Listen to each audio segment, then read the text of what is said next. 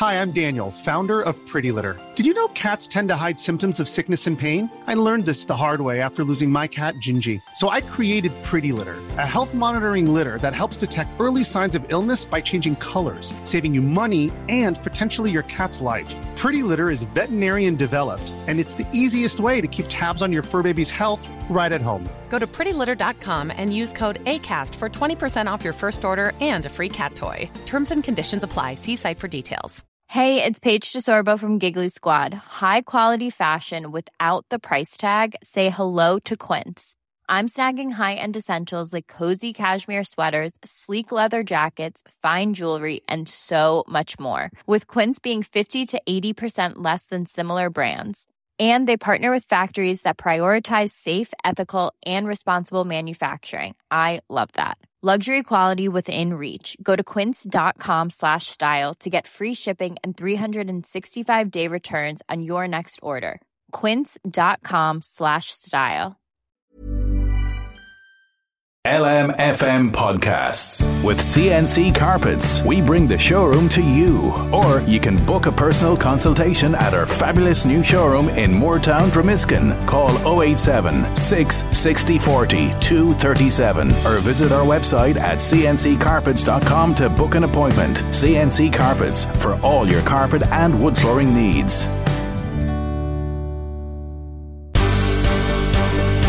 The Michael Reid Show podcast. Tune in weekdays from 9 on LMFM. To contact us, email now, michael@lmfm.ie. It's Tuesday, 1st of November on the Michael Reid Show. This morning, is the country at breaking point trying to deal with the number of Ukrainian refugees? Is it now time to call a halt, or does our moral obligation to help those fleeing war outweigh all other concerns? Will there or won't there be an election called in the north by the Northern Ireland Secretary? Time is running out as last-ditch talks get underway with party leaders today. Average mortgages hit a record high and the first €200 electricity grant takes effect from today. Good morning and welcome to the programme. Refugee and migrant rights organisation Doras is concerned over increasing levels of unhelpful and misleading rhetoric about refugees from public representatives. It calls on all party leaders to ensure their members avoid populist rhetoric that unfairly demonises and scapegoats refugees, asylum seekers and migrants. The organisation says communities the length and breadth of Ireland have been extremely welcoming of people from Ukraine. It added that as the war continues, we need to ensure that Ukrainians feel safe and welcome in the communities they're living in. The same goes for people from other parts of the world who seek asylum here. That's according to Doras CEO John Lannon, who joins us this morning. John, thank you for joining us this morning.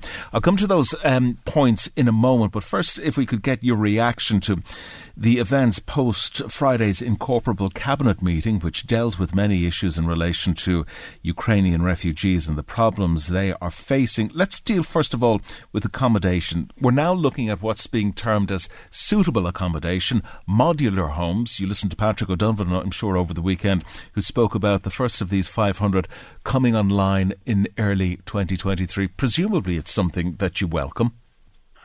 Well, indeed, the government has to, as it says, move from emergency response to a more mainstreamed approach, and we welcome that. And they have to look at other options beyond the hospitality sector, like the rapid build homes, refurbishments, and all of the vacant and in some cases derelict buildings that we've got around the country. There is great potential yet to continue to accommodate people arriving from Ukraine or indeed from other parts of the world. So we are encouraged that the government is pushing ahead with a number of those initiatives. We're also encouraged that it's recognising local efforts and making a €50 million community fund available. But we do also need to continue to ensure, as we've said, that refugees feel safe and feel welcome in communities the length and breadth of Ireland. Now, talk to us a little bit about the decision post that meeting as well to double the payment for people hosting Ukrainian refugees from 400 to 800. Do you anticipate there will be a significant increase in the numbers of people who will come forward? And does it concern you if that increase is purely done on the basis of financial gain? Does that not say a lot about people who are coming forward? I think it's welcome that the government recognises the huge effort, the length and breadth of the country by ordinary people who are making apartments, making houses and making rooms available for people, and doubling the recognition payment will certainly help. We know that there are more instances for pledged accommodation all around the country. Local authorities will be becoming more actively involved now, particularly through the Vacant Homes Call. And again, we feel that this is one of the options that's worthy of further effort and consideration as people continue to arrive from Ukraine. Because we have to remember, when we look at the news over the last couple of days, we see how difficult and dangerous things are still in that country. But can I just ask you, just on that particular point, if we see a doubling of the money made available to host families, and we see a huge uptake as a result of that increase, does that not then raise questions over we're shifting it from a moral obligation on our part and we're thinking more about the financial implications of bringing in the refugees? We see it therefore as a transaction, a business transaction, if there is a huge uptake on that basis. Well, there are a lot of business transactions taking place already when we look at the number of congregated settings, serviced accommodation provided to Ukrainians. One of the difficulties is that the concentration has been on large accommodation centres with, in some cases, hundreds of people in environments and in settings where all of the supports and all of the services may not have been adequate. So dispersal around the country and an opportunity for people to integrate into the communities is really important. You know, people want to be able to get on with lives, get a degree of stability, get a degree of security, have their children going to schools, find a job and so on.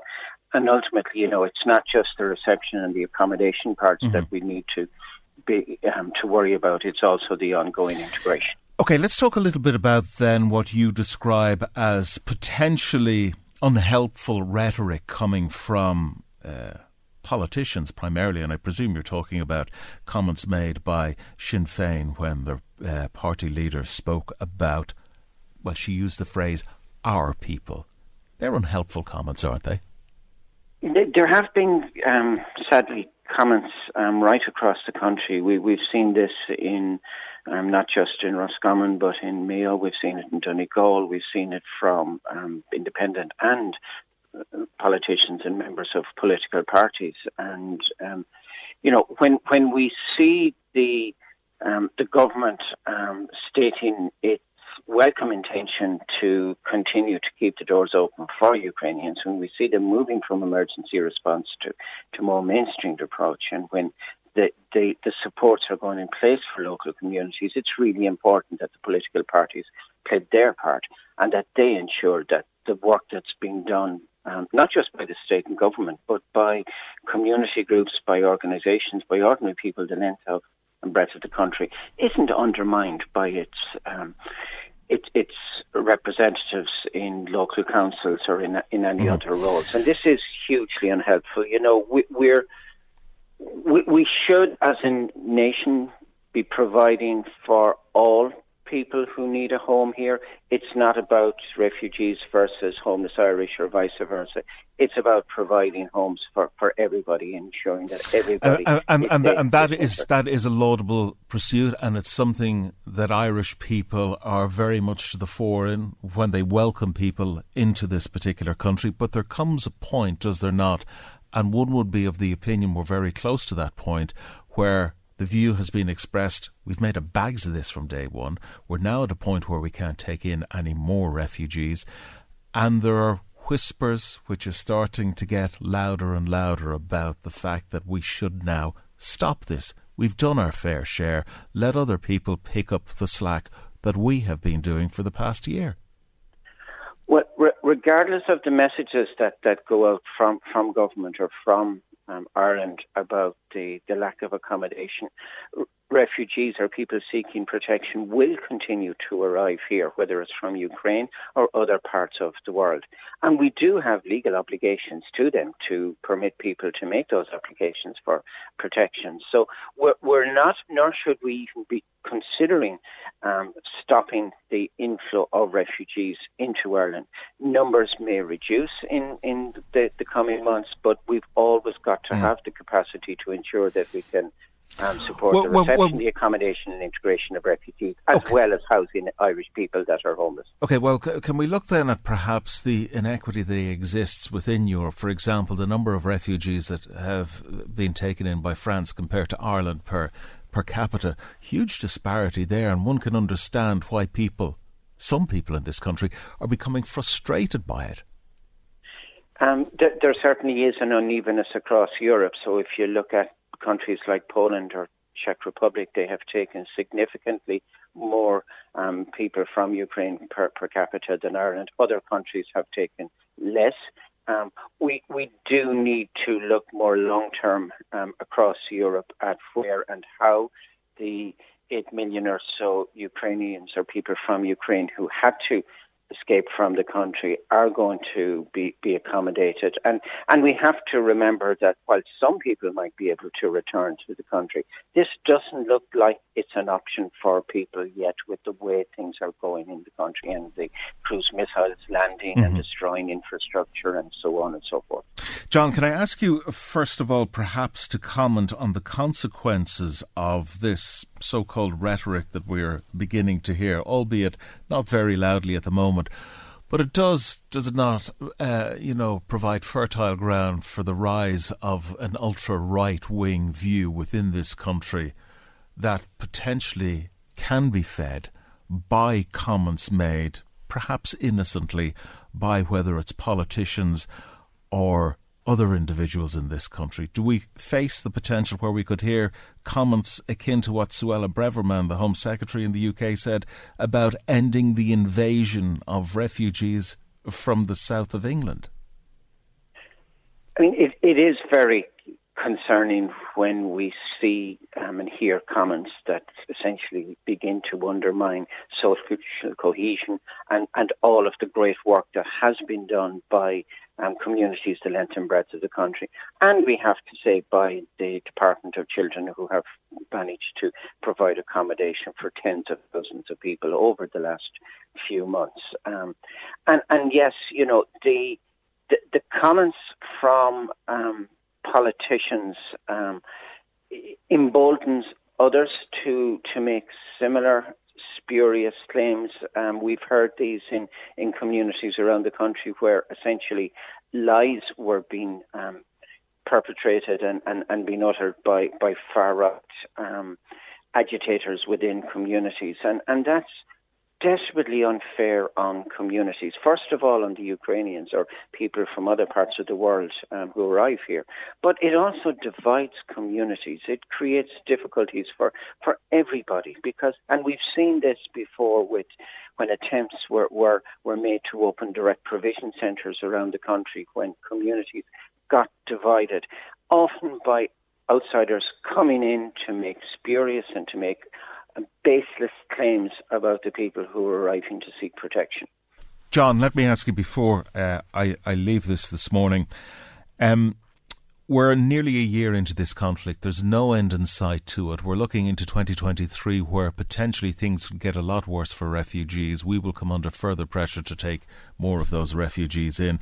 If you were to look at a report card for government in terms of the way they've handled this, how would you score them? When people started to arrive from Ukraine, I think government's initial response was very positive and constructive. They set up a one-stop shop in Dublin Airport. They ensured that people had access to PPS numbers, to medical cards and so on. And as time went on, we continued to provide accommodation for people as they came in. But government have been slow to move to a more mid to long-term approach to the reception, the accommodation and integration of refugees. We found that the Department of Children have been left carrying the can to a large extent for this on their own. And we have an ongoing need to ensure that there's better coordination between the national and local level. Local authorities play a crucial role in all of this as well. They know where the accommodation is available. They know what's required, whether it's suitable or not, and what's required to bring it into service. So we need better coordination. We need a coherent long-term vision for this, and government needs to do more on that still. Doras CEO John Lannon joining us this morning. Thank you for joining us. Michael Reid on LMFM. Good morning, you're very welcome to the programme. You're with Alan Cantwell sitting in for Mike for the next couple of days. If you want to contact the show, we're on 086 1800 658. The promised double child benefit payment will be paid out starting from today. 638,000 families across the state will receive €280 per child. The double payment was announced in the budget in September, and Social Protection Minister Heather Humphreys says the increased payment is aimed at helping struggling families to deal with the cost of living. Well, Louise Bayliss is a spokesperson with Spark, Single Parents Acting for the Rights of Kids, and she joins us this morning. Morning, Louise, thank you for joining us this morning. This payment, coupled with the other payment of €200 for electricity bills, it's the first of three particular payments, amounts to €480 per family. Not a bad payday, is it? It's not a bad payday, Alan, but they would have been due the 140 anyway, so in real terms it's an increase of 340 per household, per child. For some families it will make a huge difference. For other families who may be in utility arrears who've been struggling already, the €200 will be written off in their arrears. There'll be no benefit going forward. And can I just add, like, the €140 for child benefit has not gone up in years, and in fact it's still way below what it was pre-recession times. For instance, in 2008 the child benefit was €166 per month. It has been €140. Okay. So in essence, this doesn't come anywhere near the rate of inflation as we see it today. Anywhere near the rate of inflation. If we were going back, if we compare what the 166 back in 2008 when it was then, you would need to be getting 196 a week or a month instead of the 140. So this extra, what it equates to is an extra €12 a month.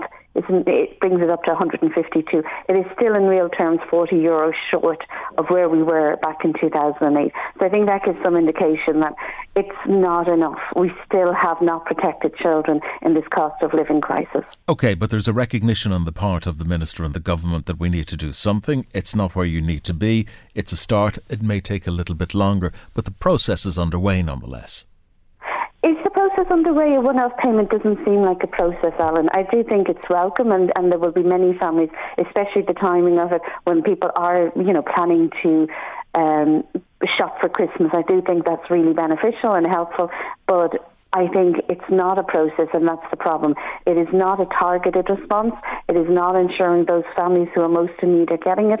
It is €12 in essence a month, which is not going to cover the cost. For instance, if we look at the work done by St Vincent de Paul and the minimum essential standards of living, what we can see in that is next year, say for instance, I'll talk about a lone parent, but it is the same for a two-parent family living on social welfare. But next year, the shortfall each week, not month, each week will be €93 short each week on what they need to survive. So I'm sorry for cutting across. Can I just get back to that 93? That's projected for how long? Presumably it's done on the basis of inflation and what the expectation is. But that €93 per week, you see lasting what, months? Before we get to some sort of equilibrium? Yeah. Well, I mean, at the moment it's already at about €89 because of cost inflation currently. But they're projecting next year it'll go up to €93 per week. So that's a big shortfall. So that's not a process that has been looked at. And in fact, some of the things that were done in the government will be beneficial for children under 12. But the research, all the research shows that poverty is in where there are younger younger adults, should I say, older children. So from the 12 to 18 category, that's where child poverty rests. And yet there was nothing done for them. So we had worked really hard for years to try to get the state to acknowledge this and to accept the evidence. And in fairness, that had happened. So there were two differential rates in the increase in qualified child. There was a rate for under 12 and over 12. That gap has narrowed this year. So they put up the qualified child increase by €2 per week. Okay. Are you taking? I just need clarity on this. Are you taking into consideration here the cumulative effect of the measures which were introduced in the budget and will become law, as it were, in the finance bill in January? Or yes. Everything is taken into consideration? Everything is taken into account. This report by St Vincent de Paul, it used to be the Vincentian Partnership, but they're now cited in St Vincent de Paul. It's a recognised format that has been used for at least a decade or so, where what they do is they price the cost of everyday things. So your bag of sugar, your tea, your food on the table, your electricity, all of those things, and put it would be to have a minimum essential standard of living. Not a luxury lifestyle, but just enough to pay the bills. And for that, when you have children over 12, that shortfall from next in January will be €93 a week. That's not sustainable. And the 140 today, well, welcome, is not going to bridge that gap. Okay, notwithstanding, I suppose, the moral obligation on the part of the government to protect the most vulnerable in society, i.e. children, nonetheless, they are also being dragged on the other side by other organisations, businesses, etc., that also need some sort of financial support. And on top of that, we're dealing with a global situation that is impacting on us because of the war in Ukraine. There's so many other variables at work. It's very difficult to get what you need in order to bring a standard of living that's required for children. I mean, this is going to be a long process. Yeah, no, I absolutely recognise there are extenuating circumstances this year, and there has to be acknowledgement that something is being done. So I will acknowledge that, and it is a very difficult situation the government is finding itself in. However, what you do need to do is make sure, and especially in times like that, that resources are targeted where needed. We know where resources are needed, and we know it's in those households. And it doesn't seem like any of the decisions made by government were based on actual evidence. That's all we had asked for this year. Just use the evidence. We know where poverty is. Make sure those in poverty are targeted, and that didn't happen. Just finally, can I ask you perhaps if you could look into that crystal ball 6 months hence, how do you see the situation? Will it deteriorate significantly that we will find a situation where more and more families that you represent, that you advocate for, will be experiencing poverty in some shape or form? Or is that already happening? That's already happening, Alan. It's hugely already happening. But I think if we continue on the basis that we are now and looking at it, it will not be sustainable. No family will be able to bridge that €93 a week shortfall. We will see children going to bed hungry, and that's a worrying scenario. We foresee that there will have to be a mini budget, and I know the government are very much saying that will not happen. But they did not do enough for children in this budget. They did protect other groups. They did not do enough. I mean, lone parents didn't get the one-off payments of €500 that other groups got. So they don't have that. Their payoff was the 140 that's going today. Very good. Louise Bayliss, spokesperson with Spark, Single Parents Acting for the Rights of Children. Thank you for joining us this morning. Now, if you want to call us, our number this morning is 086 1800 658. You're with Alan Cantwell on The Michael Reid Show. The Junior Minister says new laws banning the sale of turf won't lead to punishments for those who burn turf from their own land. Jack Chambers says the new laws aren't aimed at people who cut and burn their own turf. However, the Daily Mail reports that those who burn turf excessively could face jail terms of up to 2 years or a €13,000 fine. Joining us this morning is Independent TD Michael Fitzmaurice. Deputy, good morning. Thank you for joining us. Morning, Alan. How are you? I'm very well. Now, can I just say at the outset, I know we had a conversation prior to this, Michael. Your voice is not great this morning, and it's purely as a result of a charity auction you were at yesterday, and you had to scream very loudly, which you're very good at doing, may I add. No problem. Should people draw other conclusions, that is the real story here. Let's get back to the story of today. Can you explain to me, Michael, if, for example, my brother has rights to cut turf on a piece of bog, and he gives me turf, gifts it to me, and I burn that turf, Am I operating within the laws? Yes, is the answer. But there is a spanner thrown in the works near the end. I'll just go through it fairly briefly. Okay, do that. If you own a turf bank, under the new regulation, you have a right to cut it, to give it to your brother or your sister or whoever you want, or to sell it. That's in the regulation. And it also states in, at the moment, under the regulation, and under the frequently asked questions, that if you have old stocks bought in before the regulation was signed, you have a right to use them. Now, where it is thrown the spanner in the works, Alan, I wouldn't all out agree with the headline in the paper that if you burn, be it turf or coal or whatever, excessively, you could be facing this.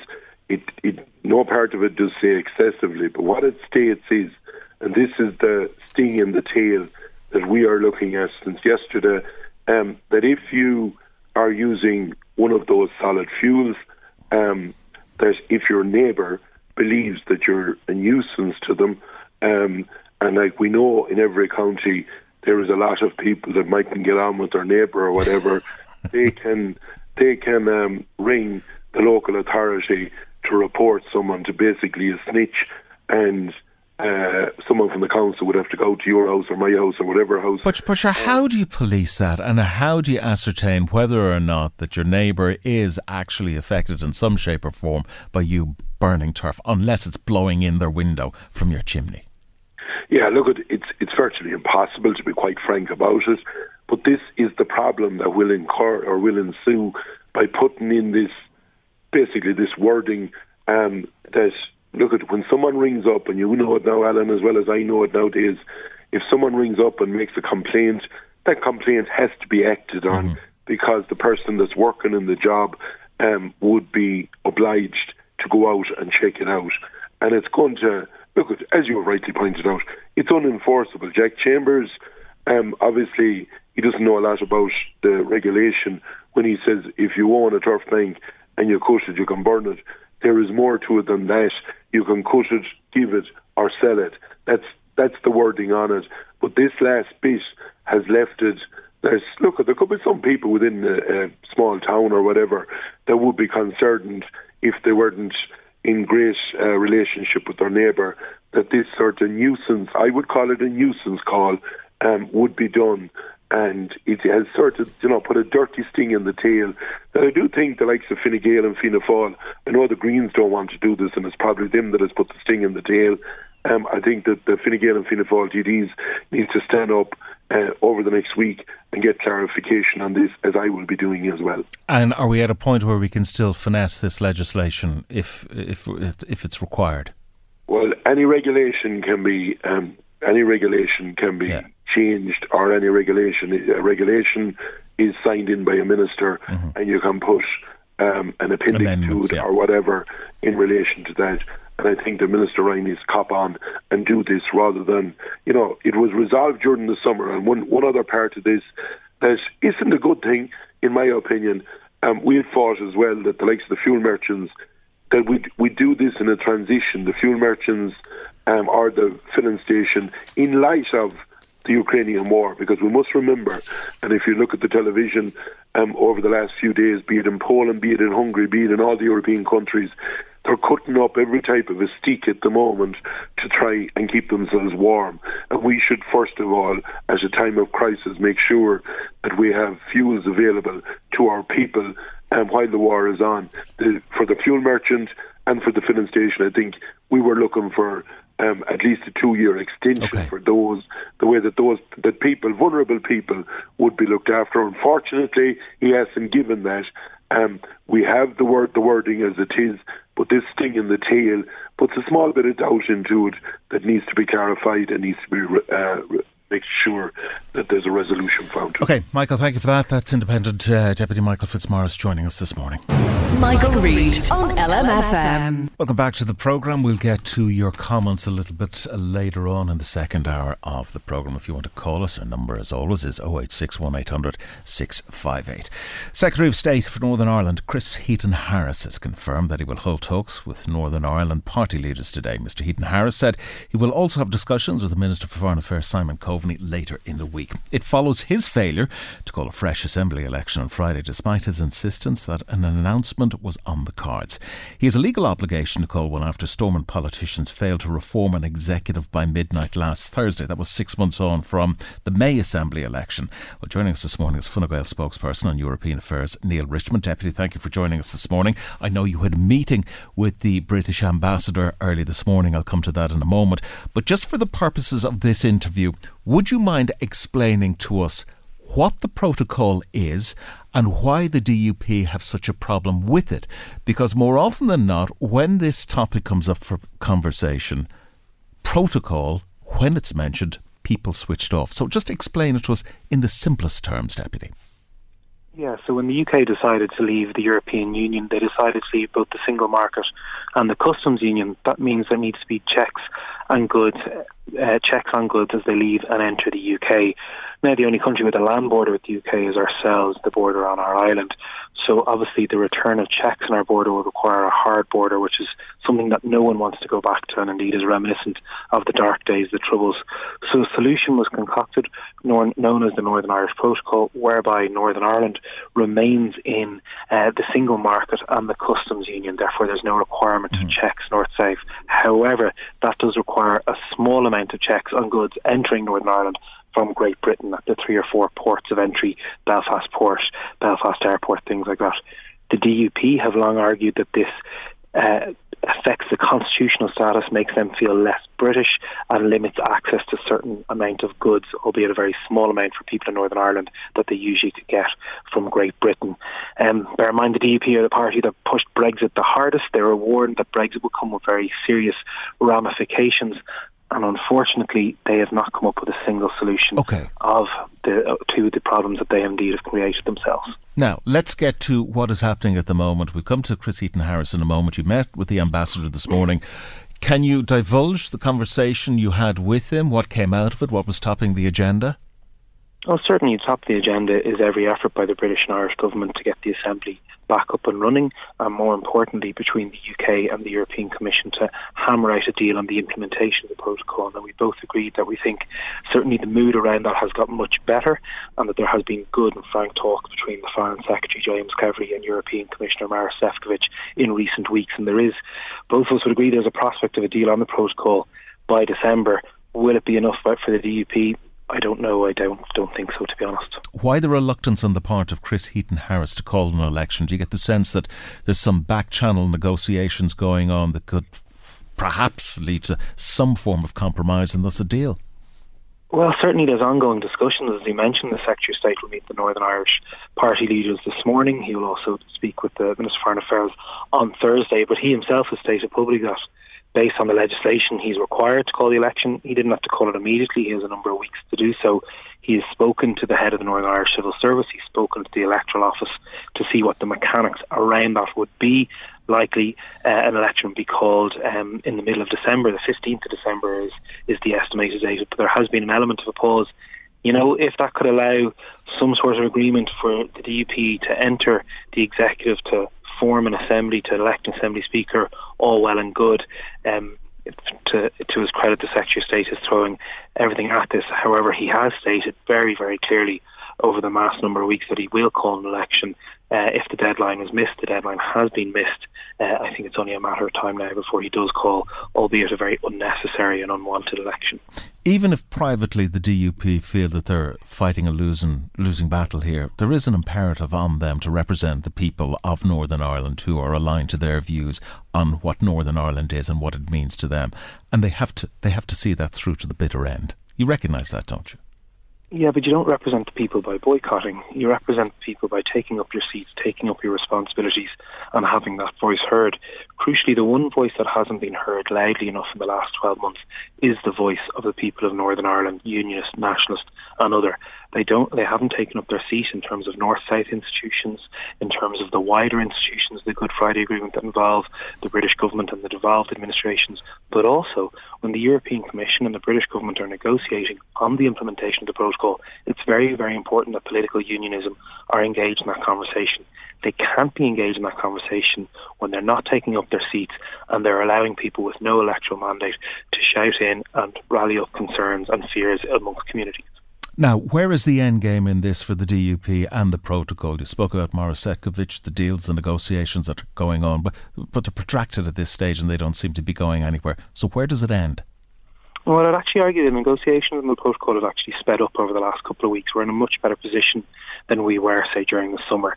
Negotiations are back in. James Cleverly and Maros Sefcovic are ready to put their teams into the so-called negotiating tunnel. And I sincerely believe there will be an agreement on the implementation of the protocol that will be agreeable to both the British government and the European Commission. But crucially, Alan, this will make things a lot easier for the people in Northern Ireland. The protocol hasn't been fully implemented yet, but so far Northern Ireland's actually benefiting by still having the full access to the single market. Now for the DUP, that's a decision they'll have to make. Do they continue to boycott? Do they continue to avoid the institutions, the Good Friday Agreement? Do they realise that they could sell this very much as a win, that Northern Ireland is going to have a very good economic opportunity and post-Brexit, an opportunity that the rest of the regions of the United Kingdom don't have, that they have managed to get some concessions, albeit some might be a bit superficial on key areas, and that we can make this work and actually get people in Northern Ireland the best opportunities, because it's crucial in these very difficult cost of living days post-pandemic. The people of Northern Ireland aren't being able to get the level of benefits that other people in the United Kingdom are because they don't have a working administration. Just before we leave it, Deputy, without getting into the history of Northern Ireland, and it's been an appalling history at times, but what we have found from the history of Northern Ireland, where a vacuum exists, there tends to be trouble not too far away. Are we in a situation in the north where there is that unease, there's that tension as a result of what is not happening up there? Well, it's certainly not as bad as the many, many dark days that you would have covered in great detail in your career, but there is a lot of things to be worried about. We see threatening letters from dissident loyalist paramilitaries. We see people encouraging loyalist paramilitaries to somehow become the new voice of disaffected communities. It is definitely something that's precarious. However, I do have great faith that the vast, vast, vast 99.9% of people in Northern Ireland and indeed elected representatives will never let things get as bad as they can get. But the responsibility now on all parties, unions, nationalists or other, is to show that they can make the arrangements of the Good Friday Agreement work for the people. Very good. We leave it there. Fine Gael spokesperson on European Affairs, Neil Richmond. Thank you for joining us. Michael Reid on LMFM. Welcome back to the programme. A man is recovering in hospital after being shot in the stomach at a house in Dundalk. A dog at the property is understood to have been shot dead. Residents in Woodbury Gardens thought fireworks were being set off when they first heard the gunshots. It's understood 4 shots were fired into the sitting room of the property in the estate. A man in his 40s received non-life-threatening injuries. No arrests have been made and investigations are said to be ongoing. Local Sinn Féin TD Rory O'Maraku has condemned the shooting and says the victim is lucky to be still alive, and he joins us this morning. Rory, thank you for joining us. What can you tell us about this particular individual's condition? Have you had a chance to perhaps talk to him or any of his relatives since this incident? I have spoken obviously to the guards, I've spoken to neighbours, I haven't spoken to the family themselves. I was on the scene on the Saturday night when it happened, and myself and local councillor Kevin Meenan, we went there the next day. Now, obviously the man was in hospital and the family weren't around, and there was still, the guards were still investigating at the scene. So we didn't have an opportunity to do that. Hopefully we will have an opportunity to talk to the family in the next couple of days. I believe he's in a fairly safe and secure way. Very glad that this didn't end up being a lot worse than it could have been. Obviously there's been much in the media in relation to the fact that a dog was killed and the man was shot a couple of times. So as I say, This was incredibly serious in a built-up residential area. Right, Deputy, what can you tell us about that area? Is it known to be a problematic area, or is it just a regular, ordinary place? I couldn't point out how quiet this particular area is. Literally, the guards and the residents, every person brought it up, just how quiet it is, how unexpected it is. They actually spoke about this man and how much of a quiet man he was. They literally spoke about their interactions were generally him walking his dog. Look, a very civil man by all accounts. And that this is utterly unexpected here and has to be condemned to the highest level from a point of view of the danger to not only this man and anyone else who may have been in the house. Luckily, there wasn't at the time. But anything could have happened. We're talking about 8 o'clock on a Saturday evening. We're talking in the middle of the Halloween holidays. We're talking about kids could have been around. Anything could have happened. Also, it's dark at night. I'm not entirely sure what these guys saw when they were shooting through a sitting room window. And that's the problem. And we need to ensure that all is done. The guards have already asked for any information. Anybody who would have dash cam footage or anything like that who was in Woodbury Gardens any time on Saturday night between 7:30 and 8:30, I believe they're going to make a more comprehensive statement in the next while, possibly in relation to type of cars and other information. Sure, but just in relation to your conversation with the Gardaí, not wanting to get into the minutiae of their investigation and where it's going, do you get the sense that the Gardaí are following some form of line, definite line of inquiry in relation to this? Well, the guards say, in fairness, I spoke to the superintendent this morning, and what he told me is that there'd been a huge level of work that had been done and that the investigation is ongoing. And they know exactly where they're going at this point in time. Okay. But I don't have the information in relation to that. I don't think it would be particularly helpful. I think the reason that I'm highlighting the issue is we're dealing with a very serious set of circumstances where on a Saturday night in Dundalk, in a very, very quiet part of the town, people think it's okay to come in and to shoot up a sitting room, and that we're very lucky that we're not dealing with a man dead and other things that could have happened, in the sense that what would have happened if somebody else had come upon these guys? What would have happened if a kid happened to be in the street? We have, as I say, this was an absolutely dreadful set of circumstances, but it could have been much worse. Okay, so are we at a point, Deputy, where you're calling on the Gardaí perhaps to have random armed patrols of the area in the short term, or is that a requirement, do you believe? I mean, you spoke about it being a quiet area, not problematic, so is there a need for that? Well, in fairness, after this happened, two things would have happened. The guards obviously secured the area. They would have had guards at that particular premises. They would have had people investigating. I would have seen the armed support units driving in and around. So I'm fairly sure they're taking all that into account in relation to what needs to happen.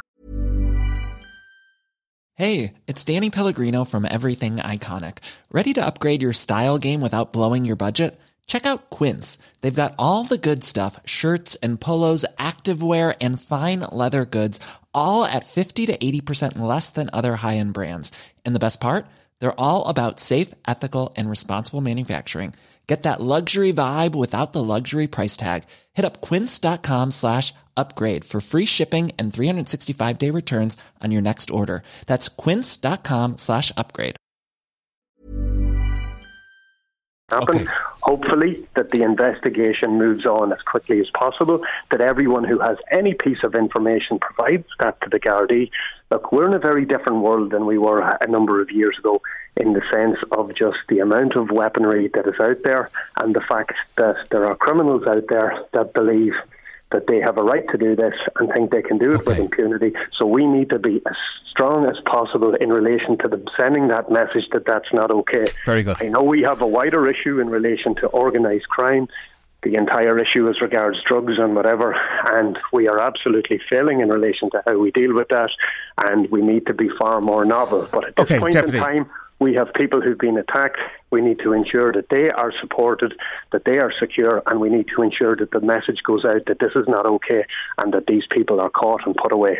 Very good. Deputy, we must leave it there. Deputy Rory O'Muraku joining us this morning with the very latest on that. Let me bring you some of the comments in relation to some of the matters we've covered in the first half of the programme. Around the refugee issue, John from Drogheda says, we are a small country and can't bring the world in. He says he doesn't know what is going to happen to Ireland if this continues. Ireland can't handle the numbers we're currently taking in. The government needs to put a quota on the number of people we are accepting. Nora thinks that we need to slow down our intake of refugees until we get our act together and can house and accommodate them properly. It's unfair to expect people to come into the country and then ask them to sleep in a tent or on the floor of a state building. These people are fleeing for their lives. It's not like they are choosing to come here. They are literally being forced out of their own country. They deserve to be treated respectfully and to be made feel safe once they get here. Phil says, it's hardly surprising that our government has made a mess of dealing with these coming into the country for protection. They cannot seem to get any of these projects right or run them in a proper manner. They always make a fiasco out of something that should actually be straightforward. Anne says, we have a moral obligation to help those fleeing for their lives. We cannot abandon them in their hour of need. The Irish were welcomed all over the world, and now it's our turn to do our part. We have more comments to come. We'll bring them to you a little bit later in the programme. Michael Reid on LMFM. Welcome back to the programme. A new Banking and Payments Federation report shows average mortgage prices are continuing to increase. Home loans are now almost 6% higher than they were during the peak of the Celtic Tiger. It comes despite signs the market is cooling and more properties are becoming available. Let me just perhaps bring this into some sort of context when it comes to pounds, shillings and pence. The average mortgage stood at €284,623 in the third quarter of the year, surpassing levels seen during the peak of the market in 2008 when it was €268,220. David Hall, CEO of iCare Housing and co-founder of the Irish Mortgage Holders organisation, joins us this morning. David, good morning. Thanks for joining us. Signs that the market is cooling, well, presumably that may happen as a result of an increase in mortgage interest rates, but more properties are becoming available? Maybe they are, but not in the sort of numbers that's required in order to bring a sense of reality back to the price of property in this country, presumably. No, I think the key word you mentioned there, Alan, is reality. And I think there's a number of features, a number of factors happening that have probably never happened before in such a tight time frame. Like every month that goes by, the circumstances of the marketplace changes around housing. You know, mortgage interest rates you mentioned, cost of living. You know, we don't know what the banks use as an assessment tool themselves in respect of stress testing interest rates into the future, cost of living, a whole host of challenges. The market most certainly does not have the number of properties that the demand requires, and that is a major, major issue. I think one of the key features in this report that's slightly misleading and slightly sort of thwarts things is the number of people who are switching mortgages. So in the great panic in relation to protecting people against variable rate mortgages, many people took advice from the market and many of us over the last couple of years to fix. And that has been happening in much larger numbers than ever before. So therefore, those are classed as drawdowns for mortgages. Yeah. Therefore, that does increase the value of the loans being lent by banks and obviously pushes it up, maybe artificially. And it's just, you know, sometimes the switching rules, Alan, as you would know and appreciate, won't allow you to switch euro for euro. You'd have to have some equity in your property. And therefore, there's a value and a drawdown differential is there. So they may look slightly artificially high. But look, this is the dysfunctional market. We've got a war, we've got a cost of living crisis, we've got interest rates increasing with further three meetings of the ECB to come. We've got some of those rates have been passed on by some lenders, some have not been passed on by lenders. But there simply is not enough houses for people to buy. Yeah, OK. Well, we're hearing the calls from, you know, embattled potential purchasers of homes who have managed to get a mortgage and then it's been pulled from them at the last minute because of the circumstances around what is happening, as you said, globally and closer to home. But it's a case of, you know something, suck it up. That's just the way it is. If you want to get a mortgage, this is what you have to do. These are the parameters you have to work within. We all had to do it in some shape or form. Everybody faced difficulty down through the years. So it's just a fact of life and we have to live with it. Yeah, I think you could take that point of view. I think it's a very reasonable.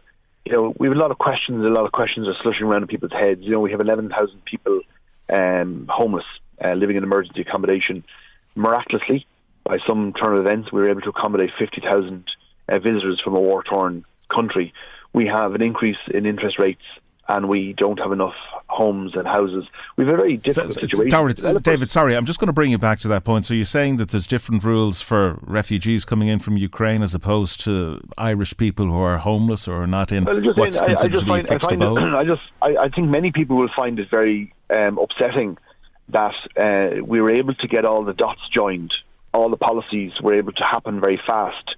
Like, theoretically speaking, there's 11,000 people who are homeless and many on the streets for various reasons and many struggling in accommodation. And this is very important, Alan, because just back to your fundamental point about saying, suck it up and maybe not buy your house, not have your house. A home, a house, safe housing should be a constitutional right.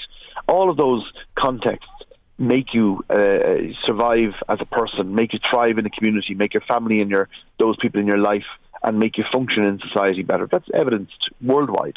Yet we have 11,000 people in emergency accommodation, of which 3,000 are children. And we should, technically speaking, have 61,000. Now, I was never great at maths in school, and I admit that. But 50,000 plus 11,000 is 61,000. But we don't have 61,000 people in emergency accommodation. We've got are on the streets. We've been able to accommodate. We've been able to take over hotels. We've been able to purchase bed spaces in hotels for prolonged periods of time to bring people and house them. And we should have played our part in relation to the Ukrainian war. I think there's a point in your mind, not to the extent in which we have in terms of the numbers that have come in here. Why couldn't we do that? Here. Why couldn't we do it for 11,000? My issue is not to do with any Ukrainian people. My issue is who woke up one day and decided that they were able to put in place policy changes to accommodate 50,000 people when we already had 11,000 people struggling. Yeah, but you know, David, it's a different proposition when you're fleeing war, when you're leaving your house that has probably been bombed and razed to the ground and you're leaving at the point of a gun. Change. You know, it's a different prospect. Doesn't change the Irish housing policy. Why did the war change the Irish housing policy? Because we have a moral obligation to take in people who are... We have a moral obligation to house the 11,000 people who are homeless. So how do you propose we do that? And why do you think the government have got it so wrong? So what are we saying? Like, it's two fingers to people in Ireland who don't have the accommodation, and let's open our gates to everybody who has, who has to flee a country because of war or because of persecution. Is that what you're saying? We don't care about our own, or the government don't care about them? No, I think there's a policy emphasis and a policy change that happened very suddenly. And very welcomed, but I'm just wondering why the creativity hadn't happened prior to that. We're miraculously now looking at modular homes, Alan. All of a sudden, modular homes have been on the agenda for 8 years. We have 11,000 people who could benefit from modular homes. Yet there was no interest and enthusiasm about doing modular homes. They've been delayed for years. Modular homes is not new. Modular homes didn't come from NASA from space, or didn't just get created during COVID or after COVID. Modular homes have been a feature of housing policy for a significant period of time. Many jurisdictions, many organisations have been here trying to sell those modular homes. And now we have a situation where, miraculously, this policy agenda is being accelerated because we have a mathematical problem in not being able to accommodate the additional people we've taken into the country. And I agree with you. The war-torn... Like, I've been heavily involved in relation to bringing medical supplies to... Yeah, I'm aware of that, yeah. Work with the HSE and stuff, so I fully support those from the Ukraine coming. That's not the issue. The issue is not people correctly being housed and accommodated. It's the miraculousness of being able to be creative when under pressure, when that policy didn't happen sooner. That's my objection. And it comes back to your earlier comments, which are correct, to say, why don't people just suck it up and see? The current rules are very, very difficult for people. They will favour people who are in a much greater position, firepower-wise, financially, to be able to buy houses and accommodate themselves. But ultimately, it is a fundamental policy for people in their homes. Well, what's your view then in relation to the loosening up of rules and regulations from the central bank around the amount of money that potential homeowners can borrow? That's surely helpful, is it not? Or is that completely ameliorated as a result of the interest rate increases? Yeah, it's helpful, but it's only one part of this. Like, anybody, and myself included, in the last couple of years who have moved homes or who have bought property and gotten a mortgage, which I moved family home 2 years ago, it's a torturous experience, Alan. Like, it's not rocking into the bank saying, Harry, I'm paid 50 grand. That's multiply that by four, give me 200 grand. That's what's being perceived effectively as being a very simplistic policy at the moment. And the Central Bank was very clear to say this is not a definite four-time salary. That's a guidance. And the real question is, what are the lenders lending at the moment? Because prior to this increase, by the way, I remember none of the banks had indicated the previous rule was 2 and 3.5 times. Mm-hmm. They were doing 2.5 times to stress test. So we don't actually know. It's very much individualised. If you've got other lending on cars or other vehicles or other assets, that's also taken into consideration. So it is not an automatic 4 times. Most certainly, is it helpful? Yes, it is helpful. But ultimately, the most helpful thing that could happen at the moment is the building of property. And if you're looking at any builders, developers, one of whom I've just literally left in a very nice insomnia shop here to have a conversation with him about building social housing for us in Tala. And one of the biggest challenges is what happens the finances in relation to borrowing to build, and how much will we be able to pay for those houses in 2 years' time? Mary and Joe, who are looking to buy a house in any part of the country, how is the builder going to know how much Mary and Joe can pay in 2 years' time? So I respectfully suggest we've got a much greater difficulty in relation to the supply coming up. And I don't know I know the Banking Payments Federation said there might be more properties available. Like if you only have a couple of hundred or a couple of thousand and you add on another couple of hundred, technically speaking, yes, it's a couple of hundred. It's nowhere near the 35,000 per year that's required. OK, the number of units aside, let's look at the financial implications of what is happening in Europe, the cost of living crisis, etc, etc, etc. The reality is the days of low interest rates are gone. They're a thing of the past. We now have a new world order when it comes to finances within Europe, that we're not going to see the historic lows, that we're going to get to a point where they will be significantly higher, albeit that they're small, compared to what they were for the past 10 years, if that makes sense. So that has to be taken into consideration. No, it has. The world has changed. And you're right, the funding in the world has changed from a finance perspective. It's going to be much more difficult. And there's going to be a permanency around the higher rates. And that's going to have a significant impact. But who pays for that? And don't forget, you also look at the vulture funds who have taken over a significant amount of loans in Ireland and home loans in Ireland, who don't have the massive deposits the banks have to play around with. And their cost of funding is massive. But, you said reality there, Alan. Like, academically, 9.1%, whatever it is the, the inflation rate. Mm. The real inflation rate's near to 15%. Anybody living in the real world who's buying stuff every day knows how much this impact is going to be and knows what the winter is going to look like. It's going to be very difficult and very trying and very testing. And from a housing perspective, yeah, people will have to pay higher interest rates, and that's going to have a massive impact on lives and will radically change lives and dreams and hopes of many people, young and old, through the length of the rest of the country. And the affordable home scheme that Minister Bryan has brought in is very, very good. Cost rental scheme is very, very good. They need to be ramped up on a radical mass scale. Like, radical and mass scale are the words missing from all of these policies at the moment, because people think around the edges and just mention numbers and mention figures. But ultimately, we need big, big numbers. And this might be a golden opportunity in the current market to build houses, take over all the builders, bring all the builders in, say we're going to guarantee a bit of a profit for the next couple of years, and we're going to do what we did in the 30s, 40s, 50s and 60s.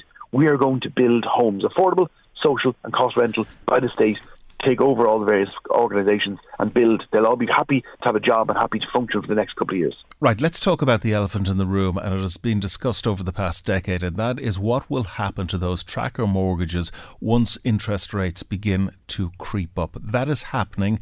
There is a significant overhang when it comes to the number of people on trackers, and they are the ones who are hit first, because when the interest rate goes up, trackers get hit immediately in the space of a few weeks. And in some cases, the amount that's being paid back monthly has doubled. That's not sustainable.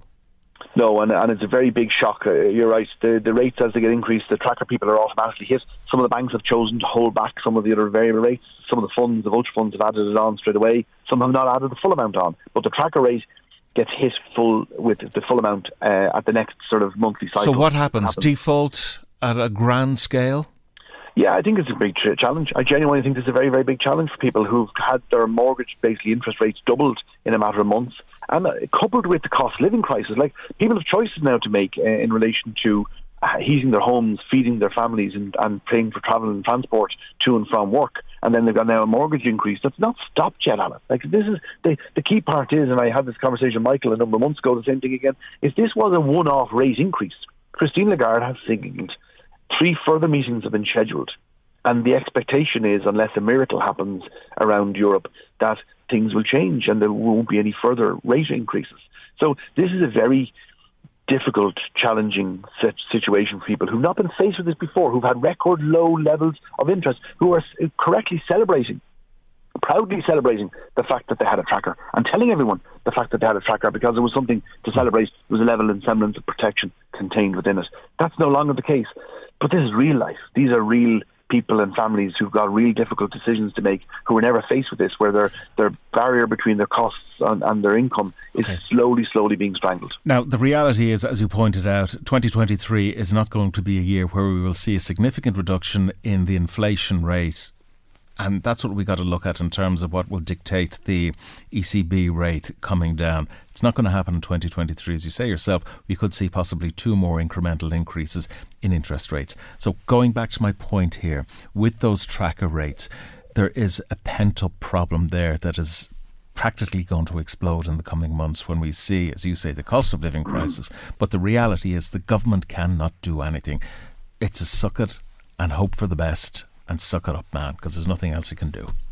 Yeah, I think if you couple your 2 points with the high rates going forward and the tracker rate that's there at the moment and the certainty, you know, the strong advice is still at this stage for people to seek independent advice from competent brokers to try and find if there is something that would give them some safety and security. This is a very, very serious issue for households, Alan, because this is one of a number of increasing costs between car, fuel, housing. We know all the issues. Everyone listening to your programme knows all the issues. They don't need me reminding them of them. But this is a real, real challenge. And there's a level of certainty. There's a level of trying to be a bit clever and trying to say, well, can we try and lock down the risk for myself in relation to looking at the fixed rates? And I think going on to the local broker, asking the local broker to do the research and find out for the banks at the moment, and even making that application to try and find if you can get a fixed rate that give you some certainty. If you're happy to gamble, gamble away. But this is a very serious situation for people, and I fear the level of defaults will increase.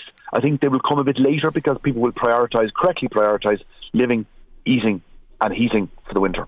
Now, it's not reasonable to expect the government to step in like they have in the rented market to protect tenants against the crisis they face due to the cost of living crisis. The government can't be seen to be getting involved with the banks around this because we have entered into a contractual agreement with the banks around mortgages. You don't live up to the contract, you default and there are consequences. Government can't be seen to be interfering, can they? Well, it depends on your view. My own view in these circumstances are that... Well, we'd love the government to intervene, but it just would not help the bigger picture financially. No, I think there's a few things they can do. You know, they have a number of schemes through the insolvency service which needs to be overhauled to ensure that people get best protection. There's a personal insolvency arrangement scheme, which is quite a radical scheme the government introduced a number of years ago. It's under-resourced and has a number of legal changes that are required to it that the insolvency practitioners have recommended. The government will be well served ensuring that we don't do what we did the last time. Let's prepare for a troublesome number of years where there will be debt, there will be people under pressure, and there will be people who need help and assistance. Let's prepare. Let's go in with our eyes wide open, and let's try and prepare now to ensure that those citizens who end up in debt can get avail of the state services to protect them in a competent way and try and save their homes as best they can. There will be consequences. There are consequences. But there's also a very big question, Alan. There's 23,000 people from the crash still in long-term mortgage arrears, all in their homes. This is a very, very big challenge because I'd warned of a tsunami, which technically, legally should have happened, but the banks and the Central Bank seem to have adopted a policy of wait and see. Values of properties have increased, and now the war in Ukraine and everything else has tipped things over the edge. There's still 23 households, 50,000 people in their homes. And the figures, by the way, from the Central Bank and the banks are not my figures. They have said 16,000 of those households will lose their homes. Not David Hall. The Central Bank asked the banks and the vulture funds, how many people do you believe will lose their homes? They said last September, 12 months, 16,000 households, 38,000 people. We have 11,000 currently homeless. We are in for a very, very difficult time before this impacts the current cost of living crisis, current interest rates, impacts on the people that are currently facing challenges. OK, we'll leave it there. David Hall, CEO of iCare Housing and co-founder of the Irish Mortgage Holders Association, organisation. Thank you for joining us. Michael Reid on LMFM. Welcome back to the programme. We will get to some of your comments, and there are quite a lot of them to get through before we leave you at 11 o'clock this morning. Now, from today, the first of three €200 electricity credits, inclusive of that, will be paid directly to more than 2.2 million customers. domestic electric accounts, that is, including both bills, bill pay and pay-as-you-go customers. The credit line will appear on bills from the start of November and into December, depending on the household's electricity supplier and billing cycle. The credit is automatic. People don't need to apply for it now. The second and third payment will be paid January, February, March, April. Joining us this morning is Susan Shaw, CEO of Irish Citizens Parliament. Susan, good morning. Thank you for joining us. Just before we get to the credit, Susan, can you give us an idea of how difficult things have been for people that you've been speaking to since the cost of living crisis came in? Now, I know we've been blessed, as it were, with a good October in terms that it hasn't been that cold, so we haven't really felt the bite of winter yet.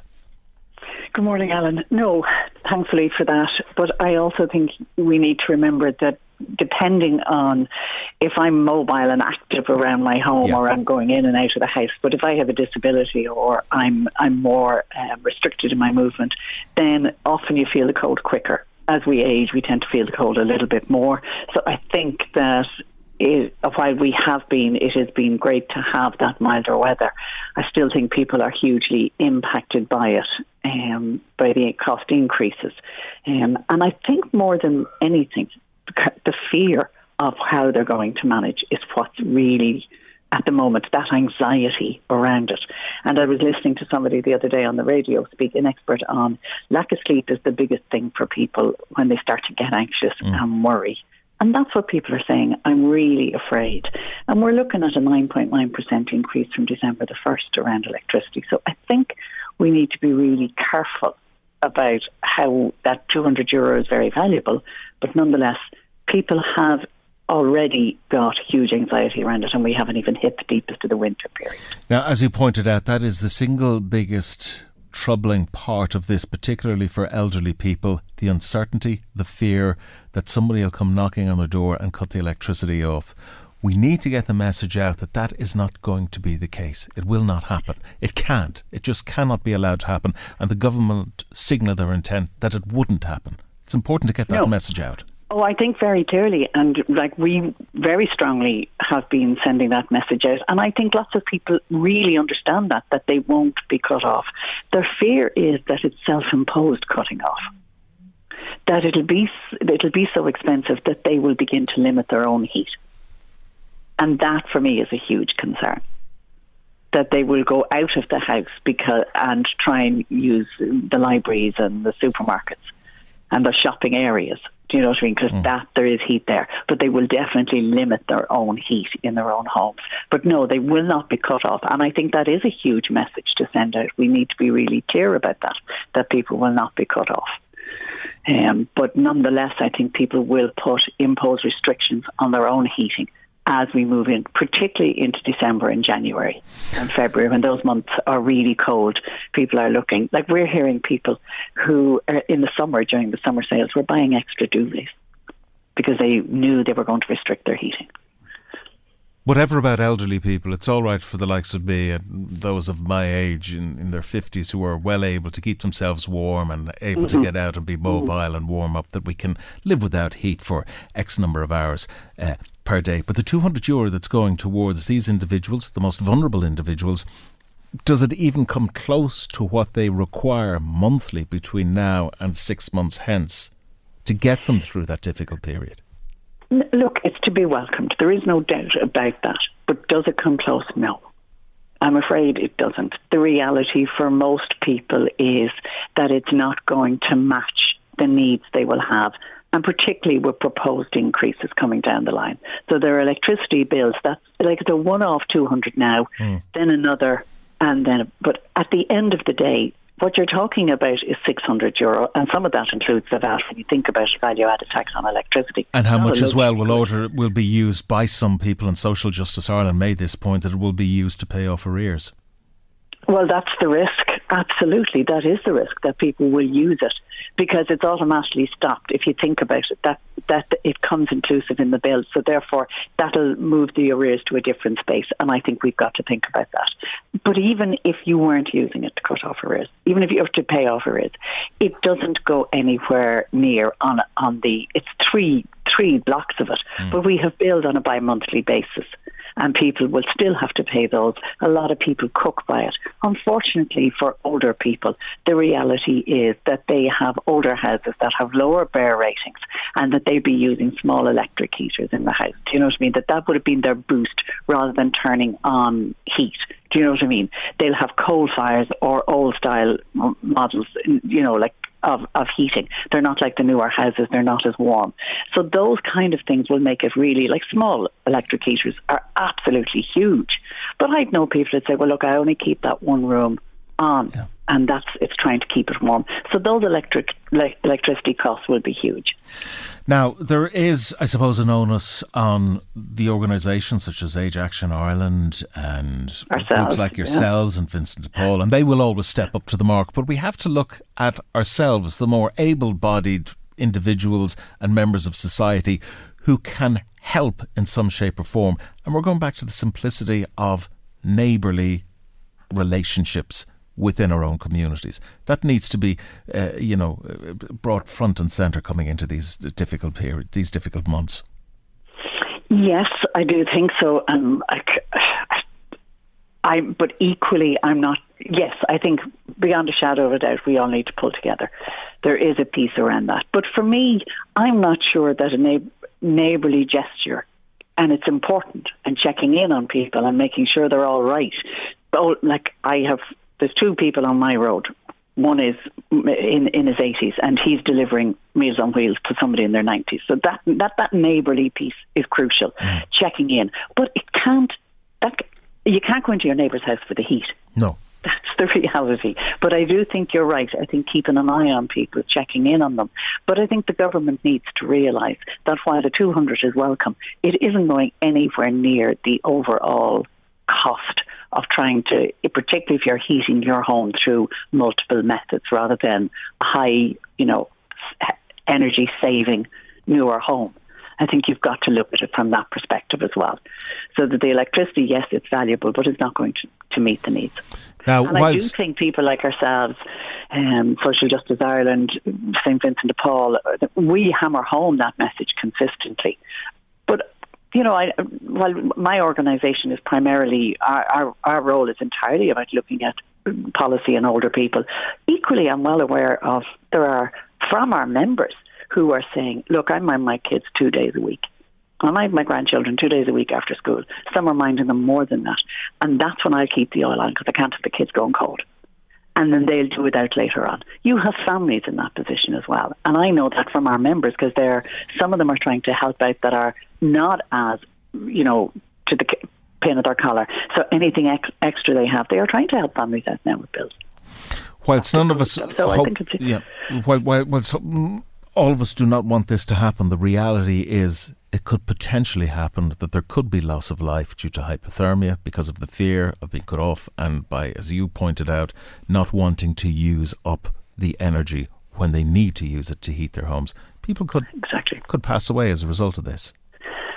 I think in worst case scenario, and I hope we never come to that, but I think if you step back one or two steps from that, definitely people are not looking, they won't be able to look out for themselves as well. So they're more prone to other illnesses. So therefore, I think it's a short-term measure when we don't think about people going more to their GP referring older people back into hospital. So a lot of those things, I think, are not being thought about. That it's not really a savings when you're playing with people's health. And at the end of the day, the services that are provided are going to have more cost on them, because people aren't able to fully make sure that they are being fully looked after. But it's not just, heating is a crucial, but also I see people cutting back on food, the basics. Just before I let you go... We hear that. Before I let you go, Susan, do you detect, and you've no doubt talked to and lobbied various groups, ministers, politicians, whatever, but do you get a sense that they are flexible to revisiting this if it's required, if things get worse than had been anticipated, that we might see some more financial intervention or intervention in some shape or form?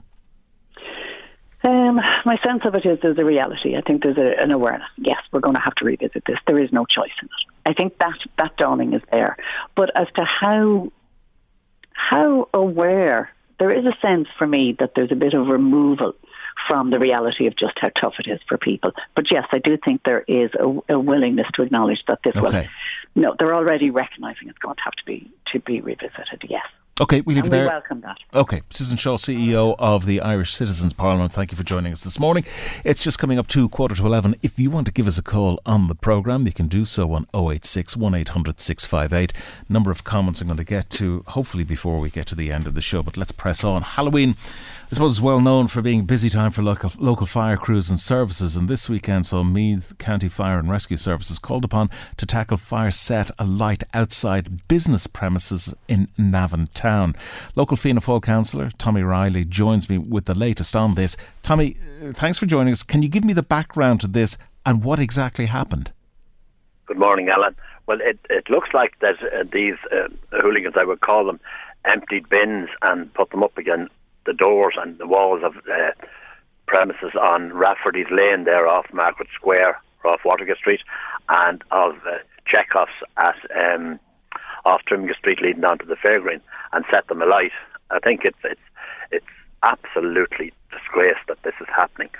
But at the back of it all, I think, you know, we need cameras on these lanes and need them fast. We need lighting on them. But I've been looking for this for a number of years, and I know with the pedestrianisation of Trimga Street and the shopkeepers there, the businesses there, were voting against it for that very reason of the antisocial behaviour that's going on in these lanes. Okay, Tommy, just for the benefit of our listeners, I happened to see those pictures, as you probably did, on social media. Yes. This could have been potentially a lot worse. Oh, it could have been an awful lot worse. With electrics, with everything that was going on in these places, it could have been a lot worse. It could have been people sleeping in their beds, and the places could have went to fire, you know. It's unbelievable this can happen in a town like Navan. And I'm calling for an urgent meeting of the Joint Policing Committee and the Superintendent. I want him to attend the next meeting of the Navan MD, because this has to stop. We have to stop it, whether it's policing, whether it's cameras, wherever it takes, we have got to do it. We can't let this go on in our town. Now, it's a combination of things, as you outlined there, that needs to be put in place to prevent this happening, but it also begs the broader conversation that we have to have around, you know, the social fabric of what is going on in the country, in towns and villages in Ireland at the moment, that it seems to be getting to the point where it's out of control. People don't particularly care. There's no consequences for them, and they will do what they want to do. Well, you know, when you see something this morning, like, you know, if you're caught burning tough, you could get a fine of 20,000 or be put in jail for 2 years. And these hooligans are getting away with a month in prison or 2 months in prison and doing damage to properties and everything like that. But I do believe that we've got to start nailing this in the head now. We can't just go on the way we're going on, limping along. We need an urgent meeting in the Joint Police Committee. We need the superintendent at the next MD of the Navan MD meeting. And I will be calling for that this week. To get that done, and writing to both people, the chairperson of the Joint Policing Committee and the superintendent, to call these meetings, because it has to stop. We've residents up in Athlumany where the road's been pedestrianised for cycle lanes and that, and it's a den for dealing in antisocial behaviour and all sorts of stuff going on up there. And I agree with those residents. You know, there's no cars passing by. It's very simple for them. Just people are afraid to walk on the road there now in Athlumany. So we've got Athlumany, we've got these laneways, and it's something that has to be looked at very, very seriously. Okay, and now not only the problems that you've outlined, but we had a situation where the local bus service was attacked, bricks thrown at it, and the service had to be taken off. Yeah, like I believe that now. I haven't been speaking to anyone that was on the bus or bus drivers or that, but I believe this has happened. And again, it's. And it's the one crew that's at it. It's not several different crews. It's the one crew that's at it, and they're just getting out of hand, and it has to be stopped. Okay, so what do you propose? Policing, obviously, cameras potentially, but a little bit of, you know, short, sharp shock in terms of, you know, focusing the mind of the individuals who we know are carrying out these. Definitely, short, sharp. Now, when I say that, I mean that in the context of legislation, of prison sentences, that sort of thing. Yeah. You might even go a bit further. Well, no, I'm not going to go that further. That's why I clarified my point in relation to let's work within the boundaries of the law. Yeah. But no, look, lighting, cameras has to be, and policing. That's the three things that has to be worked on straight away. We can't wait for this, because, you know, here we are, fined Éireann 11, given employment and great business there, and the damage that has been done to them over the weekend. And then the bus service that's used by a lot of elderly people, maybe it's not used as much as it should be, but the bus service is a great service, because for years I was trying to get the bus service to start early to bring children to school around the town, save them getting wet in the winter weather, and that has been done. So it's a great service that's there, and now if these hooligans doing this, has to stop. Urgent meeting with the Joint Policing Committee, and an urgent meeting with the Superintendent. OK, is this a new manifestation, or is it something that's been going on for a period of time, Tommy? It wasn't as bad as it is now. It was never as bad as it is now. Okay. It was never as bad as it is now. I don't know what it is. I don't know what's driving it on. Probably the substance that a lot of these people are taking. Like, we can go back a couple of years, and my son was beaten up by 5 individuals above in his shop above an ambulance, you know. So, like, it's there, and there's a certain element at it, and it's the same element, and they have to be short shock, as you call it there, has to be given to them straight away. OK, we'll leave it there. Local Fianna Fáil councillor Tommy Riley, thanks for joining us this morning. Michael Reid on LMFM. Now, time is galloping on. We want to talk to Doug Dale from Trimga Station with the very latest of what is happening. A couple of things we would need to talk about. Garth, thanks for joining us. Stolen vehicle in Laytown on the 31st of October. What can you tell us? Yeah, so Alan, the Gardaí are investigating an incident where a car was taken from the Corballis area of Laytown on the early morning of Monday, the 31st of October, 12:30am. Now, it's a white Toyota Viz 06 registration, so if any of your listeners observed this vehicle in the area at the time or have seen anyone acting suspiciously, please make contact to the Garda Confidential line on 1800 666 111 or Ashburn Garda Station 01 801 0600. And it's not the first one in the area this month either. No, unfortunately. So we just want to alert your listeners there. So this is the third Japanese import vehicle that was the subject of such a crime in the past few days. So we're urging owners to take reasonable precautions to secure their vehicles, as they are not always fitted with immobilisers, these type of vehicles. OK, to Kells we go then on the 28th of October, a burglary there. Yeah, so again we had another incident where 2 unknown males entered property after addressing the homeowner trying to impersonate 3 members of an Garda Síochána. This was in the Pigotstown area of Crosskeel on the 28th of October around 2:50. So if any of your listeners see anything suspicious, please make contact with Kells Garda Station 046 928 0820. And then to Dunboyne, another burglary there. Yeah, this one in the Quarry Land area of Dunboyne on a date between Wednesday the 26th of October and Saturday the 29th of October. And a number of valuable watches which were taken during the course of this incident were seeking the assistance of the public to see if they've been approached to purchase maybe these watches over the last couple of days. So please make contact with Ashburn Garda Station on 018010600. And then an appeal in relation to the theft of a trailer. Where did that happen? Yeah, so this happened in Spring Valley. Now, it happened on Thursday the 20th of the 10th, and a media appeal had been issued before, so we're just trying to see if any of the listeners have seen this trailer or been approached to buy it. It's quite distinctive. It's a double-axle car transporter. It's a 4.2 metres long with removable ramp, and it's a German-made trailer with the make not written on it. So if anybody has any assistance for Trim Garda Station there. Easily identifiable, that one. Now, the Garda Property app, what's that about? Yes, this is a new free app for your devices developed by Garda Síochána. So this will allow you to record and index your property, such as perhaps your bicycles, your laptops, your farm machinery, and it also allows you to record the unique information and the photographs of it with your property in case it should be stolen. So the app allows you then to record it then to your local Garda Station from there. So we're just advising listeners if they have anything valuable to try and document it up on the app. And if anybody is having difficulty with downloading it or trying to use it, they can contact their local Garda Station and one member will no problem facilitate that. And it's the one thing particularly cyclists don't do is take a picture or take a note of the frame number of the bike, and it becomes so much more easier for them when they recover it. Yeah, and look, we also have the property marking machine, Alan. So if anybody needs us we can put an air code or a specific number to an injured party on the bike, on anything that's like farm machinery, cars, watches, anything like that. And then if it becomes the subject of being found and it comes into our Prem's property store, we can easily allocate it back to the owner. Okay, we leave it there. Garda Doug Dale from Trim Garda Station, thank you for joining us today. Now, I know You sent in a lot of comments that we didn't get through today. That's just by virtue of time constraints on our part that we didn't get to them. But I promise you tomorrow, and there were quite a lot of them, particularly around the Ukrainian refugee issue, we will get to those tomorrow. So be under no illusion, we didn't bin them.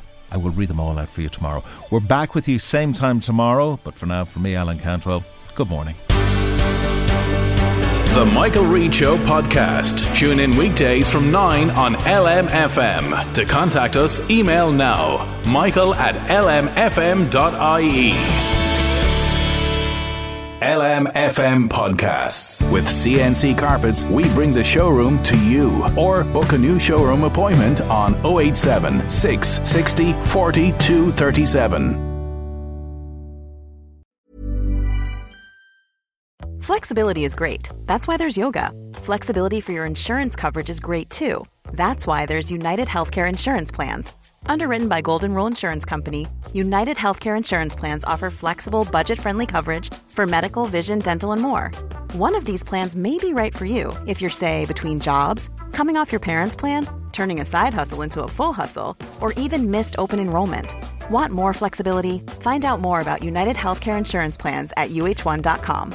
Planning for your next trip? Elevate your travel style with Quince. Quince has all the jet-setting essentials you'll want for your next getaway, like European linen, premium luggage options, buttery soft Italian leather bags, and so much more. And it's all priced at 50 to 80% less than similar brands. Plus, Quince only works with factories that use safe and ethical manufacturing practices. Pack your bags with high-quality essentials you'll be wearing for vacations to come with Quince. Go to quince.com/trip for free shipping and 365-day returns.